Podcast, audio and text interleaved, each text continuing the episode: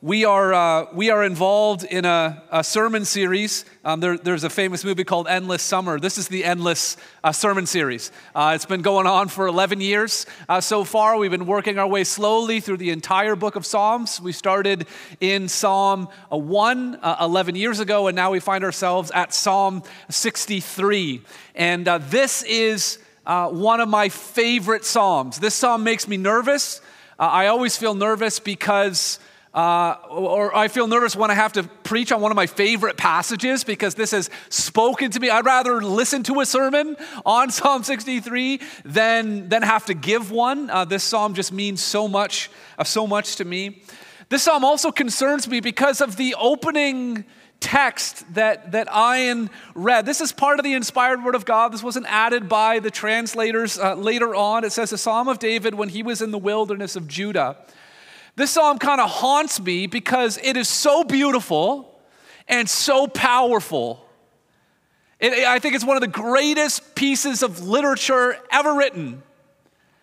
And I think it's really the high watermark in the book of Psalms. I love Psalm 63. To me, it doesn't get any better than this, but when I look at the context in which it was written, this beautiful psalm grew out of the soil of suffering. And that troubles me. that, that troubles me that if God wants to produce something beautiful in me, He's probably going to lead me through a season of suffering. And that's just the, that's the mystery and the beauty of how God works is that when He wants to do something beautiful in and through His people, He often leads them through dark and difficult times. It says that David was in the wilderness of Judah when he wrote this psalm, that, that would describe probably one of two moments in David's life. A one would have been when King Saul had become jealous of him and was chasing David throughout the wilderness of Judah. And David was on the run as a fugitive for seven years. And so that was one time where he found himself in the wilderness of Judah. He's not on vacation, he's running for his life. And then the other time was when his own flesh and blood, his son Absalom, led a military coup uh, in, in, uh, in a conspiracy working together with Bathsheba's grandfather Ahithophel to try to overthrow David. And David had to flee his palace and run into the wilderness of Judah. And it was in this difficult time of suffering, whether it's running from Saul or running from Absalom, that David wrote this beautiful psalm. So let's bow our heads together as we uh, uh, begin our study. Heavenly Father, we look to you, we love you, we worship you. We pray, uh, Lord, we want to calm and quiet our souls. We want to wait for you. We want to hear your voice. We thank you for this beautiful piece of poetry, this beautiful song of worship and praise to you. And we pray right now in Jesus' name that you would help us, that you would draw us close to you as we draw close to you. And so, Lord, we pray that you would speak and we pray that we would leave transformed. We pray that you'd be with your servant, Lord. I pray for humility. I pray for unction. I pray for the power of the Holy Spirit to not merely speak to ears or minds, but to, to transform hearts, Lord, for your glory. I pray these things in Jesus' name. Amen. David is physically in a wilderness as he's writing this psalm, but he's more concerned about his own spiritual life. He has real physical needs. He is physically thirsty. He is physically hungry. He is physically living in the wilderness. But he keeps talking about his soul. In verse 1, he says, My soul thirsts for you. In verse 5, he says, My soul will be satisfied. In verse 8, he says, My soul clings to you. So the title for today's message is just that my, my soul thirsts.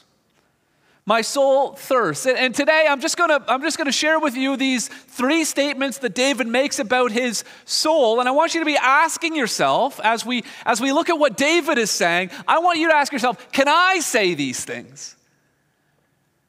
Are, are, Is Psalm 63 true of me? Do I thirst for God? Will I be satisfied with God alone? And am I clinging to Him? So here's, here's the, the first statement My soul thirsts for the Lord. My soul thirsts for the Lord. He begins in verse 1 by saying, Oh God, you are my God. Earnestly I seek you. My soul thirsts for you. My flesh faints for you as in a dry and weary land where there is no water. He says, Oh God, you are my God. He's not just talking about a supreme being that's somewhere out there that might have maybe created everything. He's not talking about some sort of divine intelligence, some mystical force out there controlling the universe. No, it's his God. He says, Oh God, you are my God. I am in a covenant relation. I know you. You know me. You are my God. And he says, Earnestly I seek you. The Hebrew verb for seeking sounds like the Hebrew noun for sunrise or dawn. And so, and so uh, the King James translators uh, translate rather than saying earnestly I seek you, that I'm, I'm, I'm working hard at trying to find you, it says early I seek you. But loved ones, the truth is, is that as, as we are seeking after God, as David is seeking after God, remember God sought after David first. Remember, David wasn't invited to the party where the king was going to be anointed. All the other brothers were there, but God was seeking David. And, and, and he, he sent the brothers to, to go and to get him so that Samuel could anoint him. God was seeking, God is seeking us before we can seek him. And it's really the fact that he has sought us that motivates us to seek him. I mean, Jesus tried to make this abundantly clear. Jesus said that he came to seek and to save the lost. Jesus was trying to explain what kind of a, what, what, his father's like. And he said, Listen, my, my father's like, like a woman who lost a coin, and you're the coin, and he's seeking you. My father's like a shepherd who lost a sheep, and he's seeking after you. My father is like a, like a, like, like a father who has a prodigal son, and he's seeking to restore him. Jesus told the, the woman at the well on the topic of thirsting, he said that God is seeking worshipers to worship him in spirit and in truth in John 4 23. So Jesus makes it clear that God is seeking us but that also we are called to seek Him. Jesus said, Ask and it will be given to you. Seek and you will find. Knock and the door will be open to you. Jesus said, Seek first the kingdom of God, and all these things will be added onto you. So we seek the Lord. We thirst for the Lord because God is seeking after us and has sought us out. He says in verse 1 that my soul thirsts for you. My flesh faints. Remember, Hebrew poetry doesn't rhyme. Hebrew poetry uses these parallel statements My soul thirsts, my flesh faints. His physical reality right now, living in a dry wilderness, parallels, lines up with his spiritual reality that he's thirsting after God. We've all been there before where, you know, a couple of shifts in a hockey game and you realize you left your water bottle at home, or you're out on a hike with some friends and you remembered your hat, you remembered your sunscreen, but you forgot water, or you're a few overs into a cricket game and you're starting to feel parched, or you're, you're out cutting the grass or, or doing whatever. We all know what it's like where, where all you can think about is water. Where you, you feel like you are parched, like you are thirsty. It doesn't have to be ice cubes, doesn't have to come from a fancy Fiji bottle. It could come from the tap, it could be lukewarm. It doesn't really matter. You just need something to drink.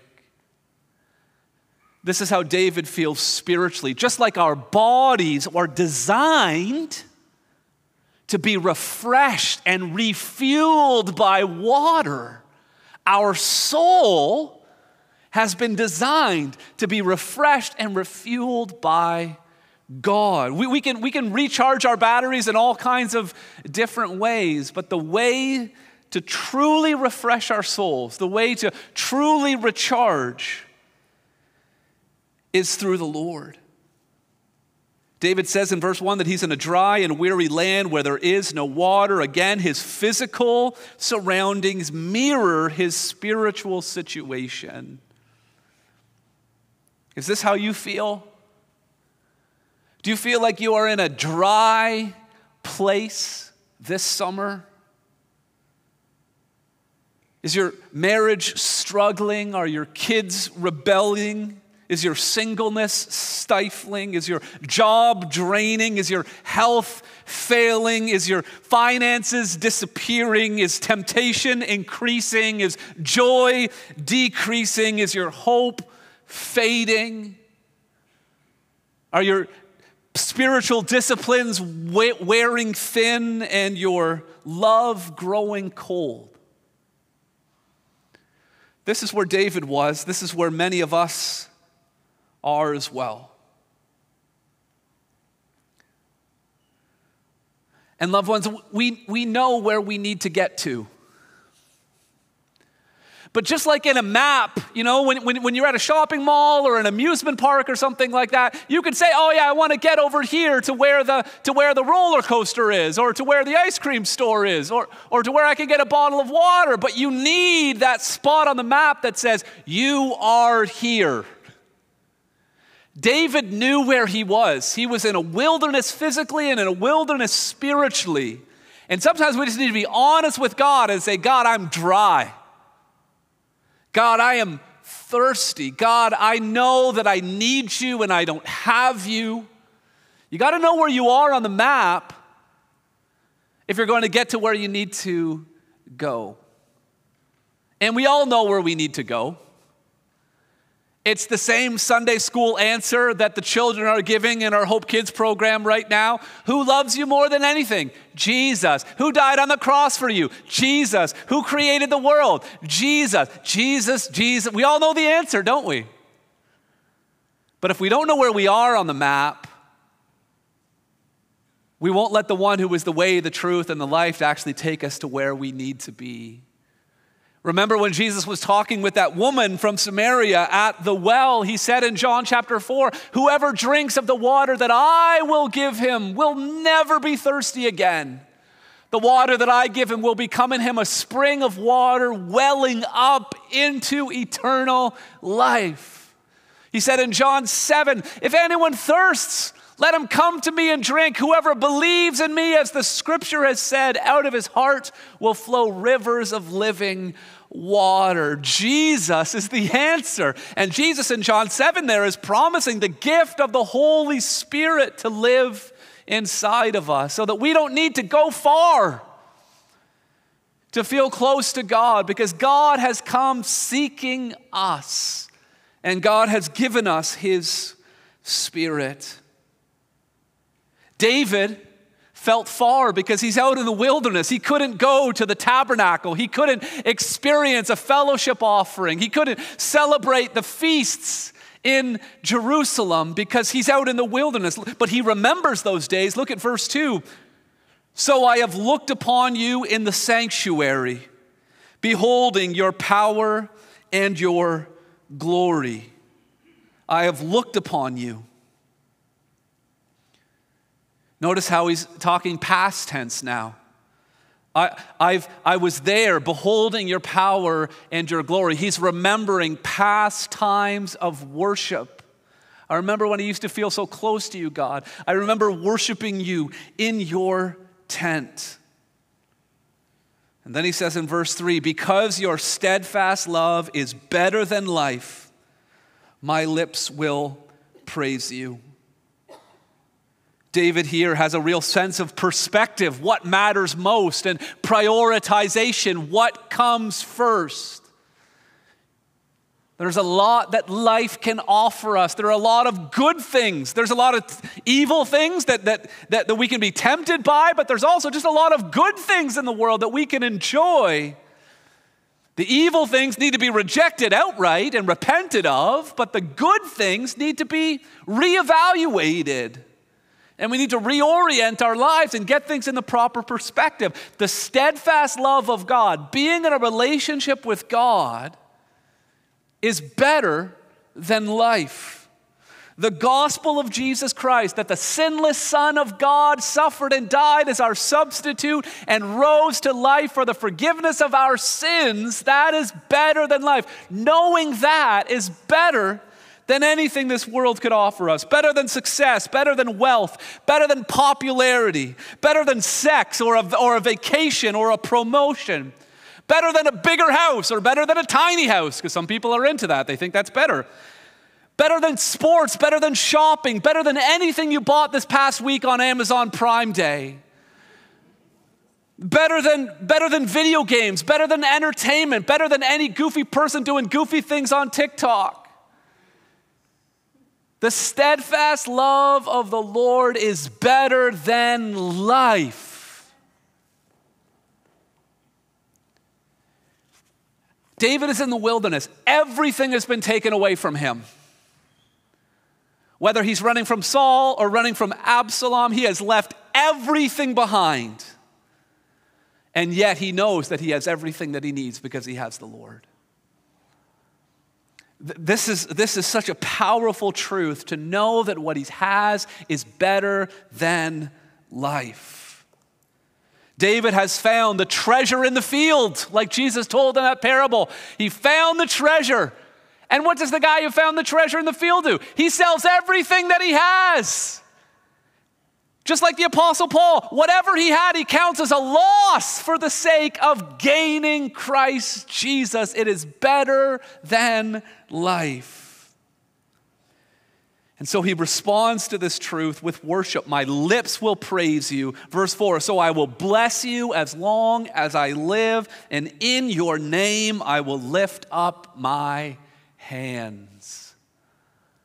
I will lift up my hands. Imagine that people praising God and raising their hands. That's not just some trendy Pentecostal thing from the last century, it is a biblical thing from every century that people lift up their hands and worship it. We see it elsewhere in the Old Testament, Psalm 143, very similar to Psalm 63. I stretch out my hands to you. My soul thirsts for you like a parched land, Selah.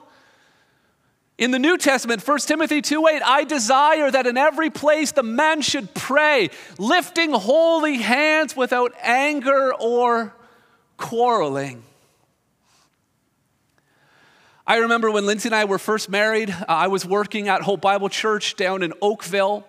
And uh, we didn't have kids yet, uh, but I was running the kids' ministry. And so I'm this person that didn't have kids, didn't really know anything about kids, and I'm running the kids' ministry. You can imagine how that went. And uh, just like the folks who, who run kids' ministry, uh, sometimes people cancel last minute.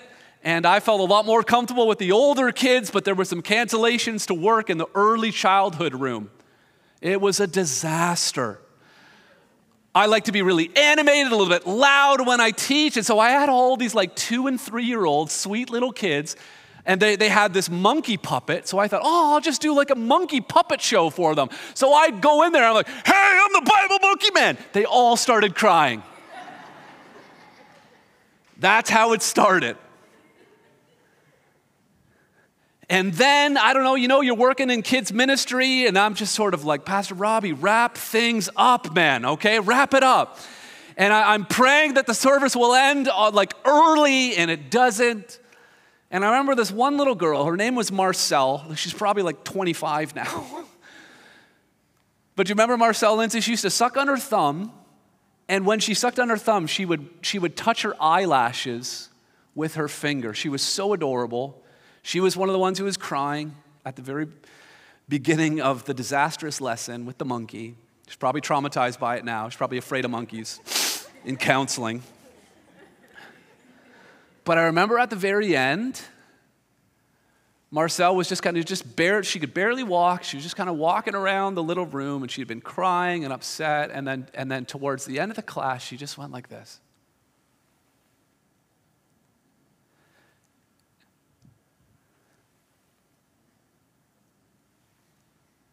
She wanted me to pick her up.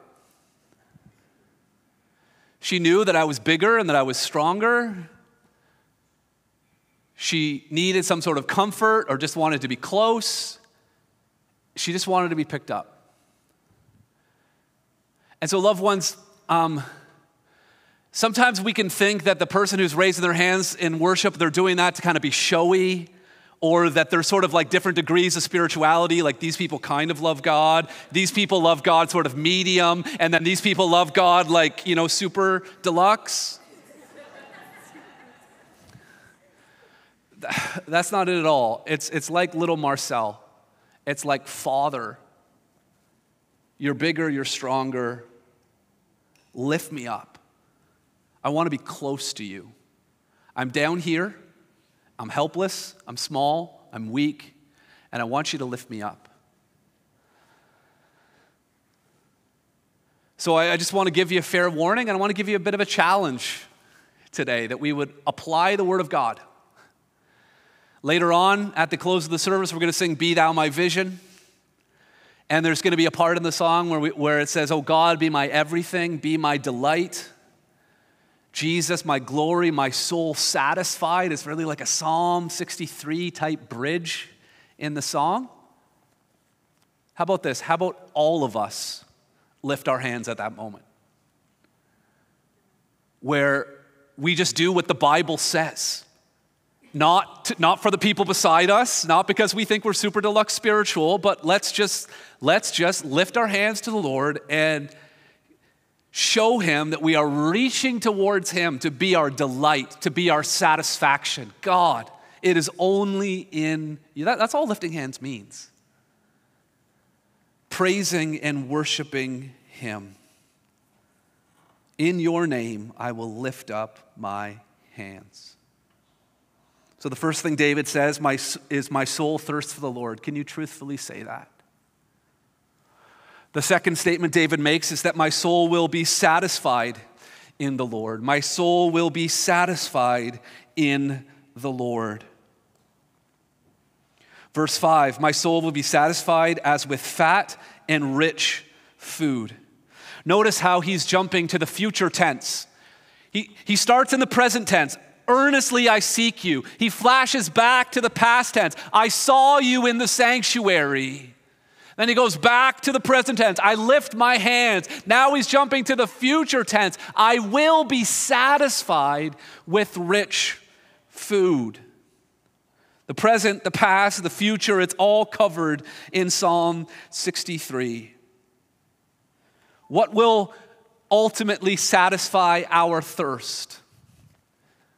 In the race of life, you know, if you watch a triathlon on TV or you watch a, uh, you watch a marathon on TV, you, you see these people running these long distances. And in the race of life, the world comes along with what looks like a water station. And they say, Here, looks like you're struggling through life. Here, here, here, drink this. And it's salt water, it's pickle juice. It's not going to do you any good, it's not going to give you any hydration.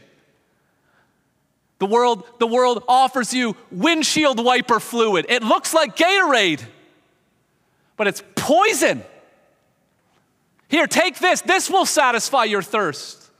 And person after person is running through the race of life, stopping at the world's so called hydration station and drinking poison and thinking that it's going to help them along the way.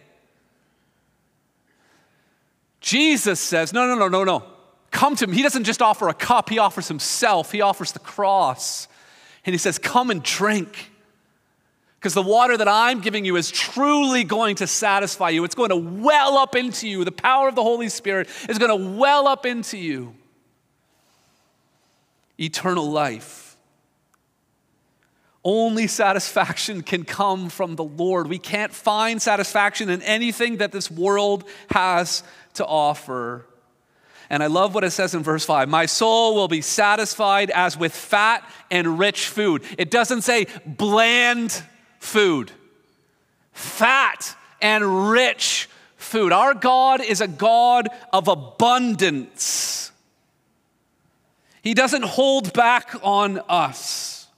The great eschatological, uh, eschatological eschatological, eschatological, wow, it's like getting late in the afternoon here. Eschatological vision in Isaiah chapter uh, 25 is this On this mountain, the Lord of hosts will make for all peoples, we're all invited, a feast of rich food, of well aged wine. We won't be drinking Welch's in heaven, folks. Of rich food full of marrow, of aged wine, well refined. Our God is a God of abundance. Isaiah 55 similarly says, it says, Come, everyone who thirsts, come to the waters, and he who has no money, come, buy and eat. Come, buy wine and milk without money and without price. Why do you spend your money for that which is not bread, and your labor for that which does not satisfy? Listen diligently to me and eat what is good, and delight yourself, there it is again, in rich food. Our God is a God of rich food. Our God is a God who says, Yeah, we'll, we'll, put bacon on a hamburger. There's plenty of meat there already, but why not have a little bit more? Let's put some bacon on there. New covenant, of course. Put some bacon on there. Some, see, Satan has this disinformation campaign going where he's trying to spread this lie about God that he's stingy, that he's holding back on us.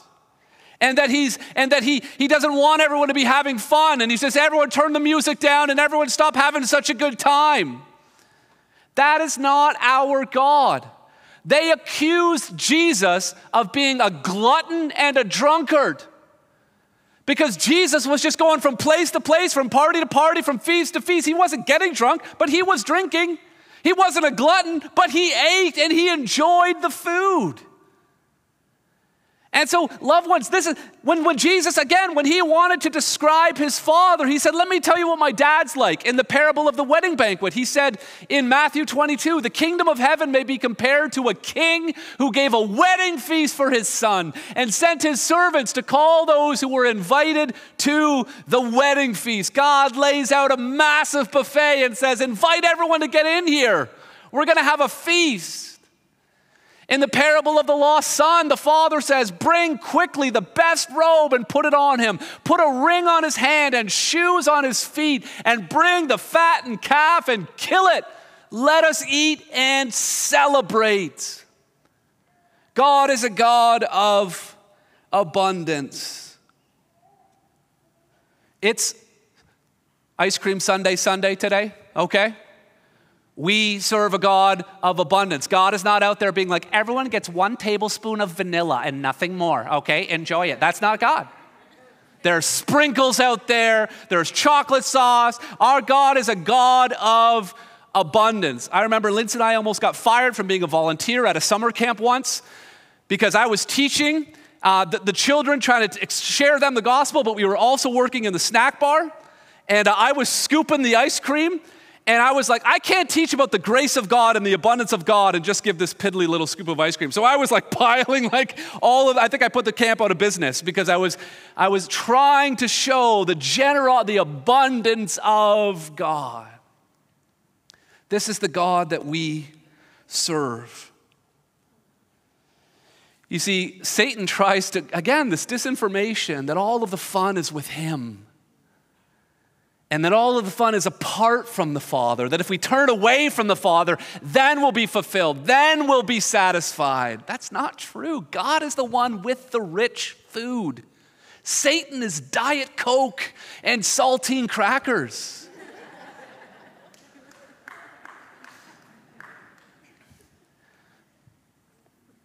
Satan is the one who comes to steal and to kill and destroy, John 10. Jesus is the one so that we would have life and have it abundantly, that we would be satisfied.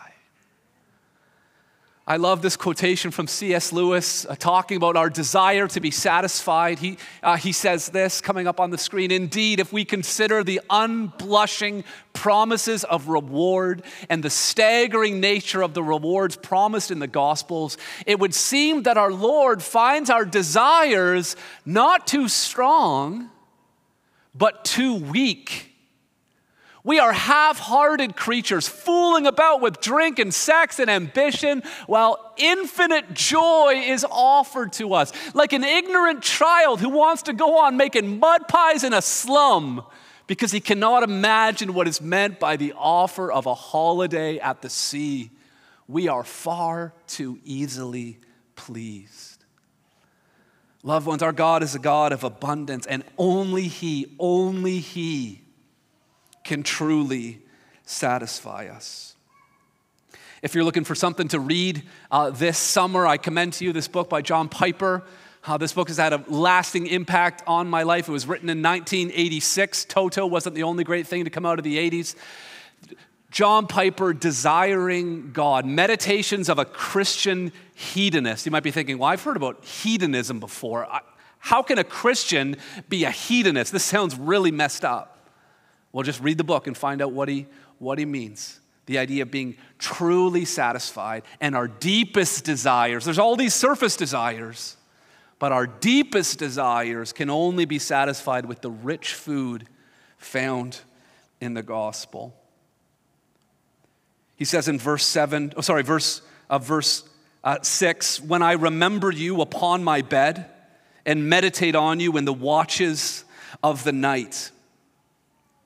So he moves from the, the banquet hall now to the bedroom, and, and, and even his thoughts at night are occupied with the greatness of God.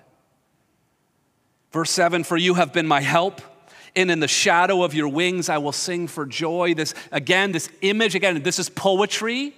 This is a mother hen gathering her chicks. God is not a mother, God is not a hen, God does not have wings. We are not little birds. It's an image of security and safety and closeness of relationship.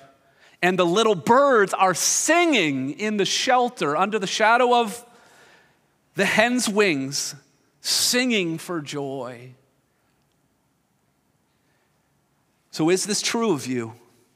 Can you say, My soul thirsts for the Lord? Can you say, My soul will be satisfied in the Lord? And then lastly, can you say, My soul clings to the Lord? Verse 8 My soul clings to you, your right hand upholds me.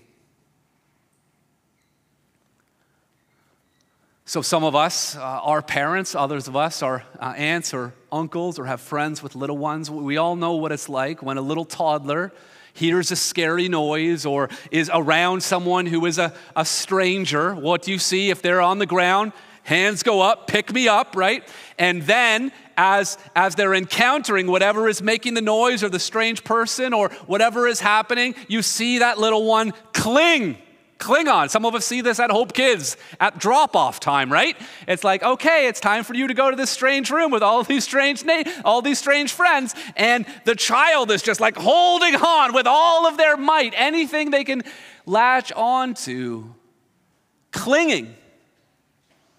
This is the language of Genesis chapter 2, where Adam and Eve were to cling to one another, to hold fast it's, it's the same word used to, to glue two things together. Uh, in Deuteronomy, I think it's Deuteronomy chapter 10, verse 20, the people of Israel were told to cling to the Lord.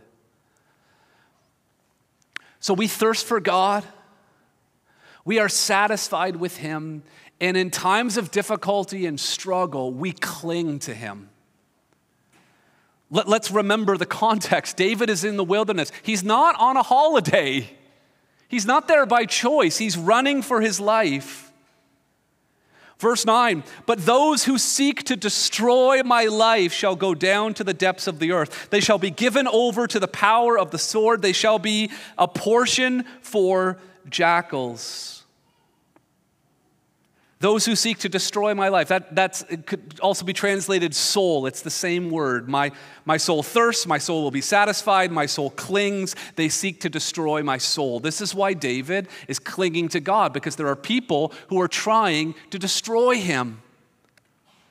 Saul is chasing him through the wilderness. Doeg the Edomite is, is telling lies and, and, and following David around, or Absalom and Ahithophel and his soldiers are hunting David down. So, in times of difficulty, loved ones, we, we need to cling to the Lord. Verse 11 says, But the king shall rejoice in God, all who swear by him shall exult. David's enemies were going to be, it says they're going to die by the sword. And that was true. That was true about Saul, it was true about Absalom. That was their fate. But David knew, either as anointed king who was going to take over for Saul, or the rightful king who was going to return to his throne after the pretender Absalom tried to take it away from him. It says, The king shall rejoice in God, and all who swear by him shall exult. David is clinging. There's a real difficult time. People are trying to attack him, but David knows in the end he is the one who will be rejoicing. He is the one who will exult. Now, this is not exalt with an A, it's exult with a U. So, exalt means that's what we do for the Lord. We lift him up in worship. That's exalt. But exult means to rejoice, it means to boast in a good way. The, the Hebrew there is halal, the, the beginning part of hallelujah.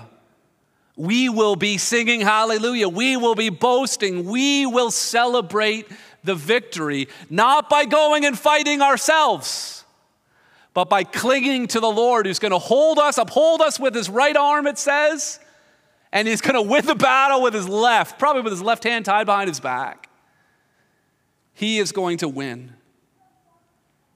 It says that at the end of verse 11, all who swear by him shall exult, they will rejoice, they will halal, they will praise, they will boast, but the mouths of liars will be stopped. The mouths of those who praise God and are satisfied in God and thirst for God, those mouths, they're going to sing on into eternity. But the mouths that speak lies, they're going to be stopped. The lies that Saul's advisors were saying about David to try to tear him down, those mouths are going to be silenced. The, the lies that, that Absalom and Ahithophel were sharing to, to, to bring about this military coup, those mouths are going to be stopped. And, loved ones, we are living in a culture that is just so filled with lies. Lies about how the world began classroom after classroom, book after book. It's just flat out lies. It's, it's, it's telling a story that's missing the most important character God. It's a lie to leave him out. Those lies will be stopped. Lies about the meaning of life and where true satisfaction will go. Lies telling the marathoners, drink this, this will satisfy you, this will help you. Lies about identity and race and gender and sexuality. It's happening all over our culture. Again, those mouths will be stopped. Lies about where true satisfaction will come from. Lies about the true nature of justice. Again, all of those mouths will be stopped. And when we're confronted with these lies, we need to cling to the one who is the truth to, to cling to Him who is holding us and upholding us by His right hand.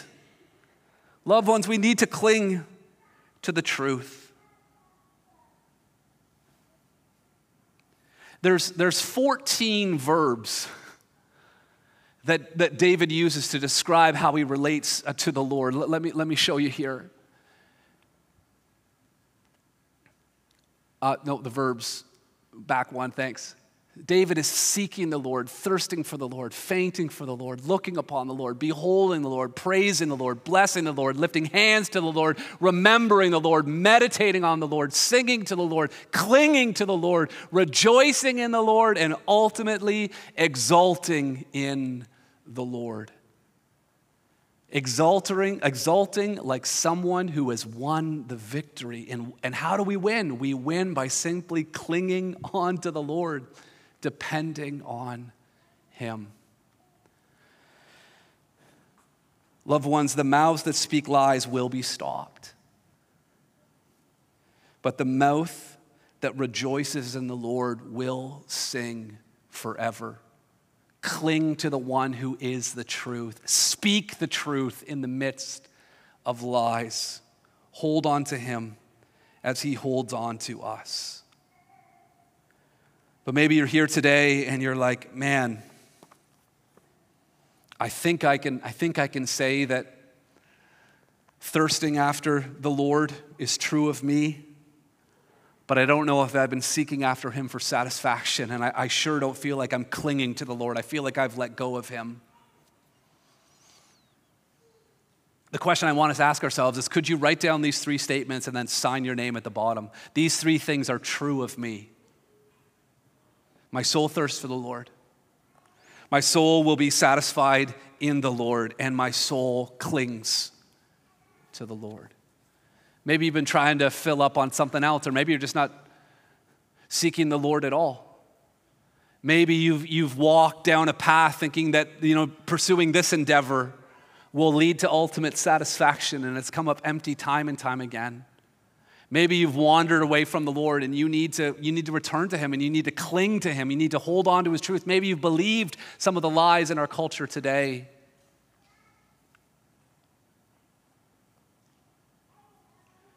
If, if, Psalm 63, you, know that some of it is there for you, but it's not completely there for you. Let me, let me share for, with you a, a prayer from, uh, from A.W. Tozer that just really beautifully sums up where our hearts need to be. His prayer says, Oh God, I have tasted thy goodness, and it has both satisfied me and made me thirsty for more. I am painfully conscious of my need for further grace. I am ashamed of my lack of desire. Oh God, the triune God, I want to want thee. I long to be filled with longing. I thirst to be made thirsty still. Let's pray to that end right now. Our Heavenly Father, I pray for those who are here right now who don't have a relationship with you, who can't say that your steadfast love is better than life. I pray that as was shared this morning that they would turn to you the fountain of living water that they would see jesus as the sinless savior who, who suffered and died as our substitute and, and came seeking after us so that we could be forgiven of our sins.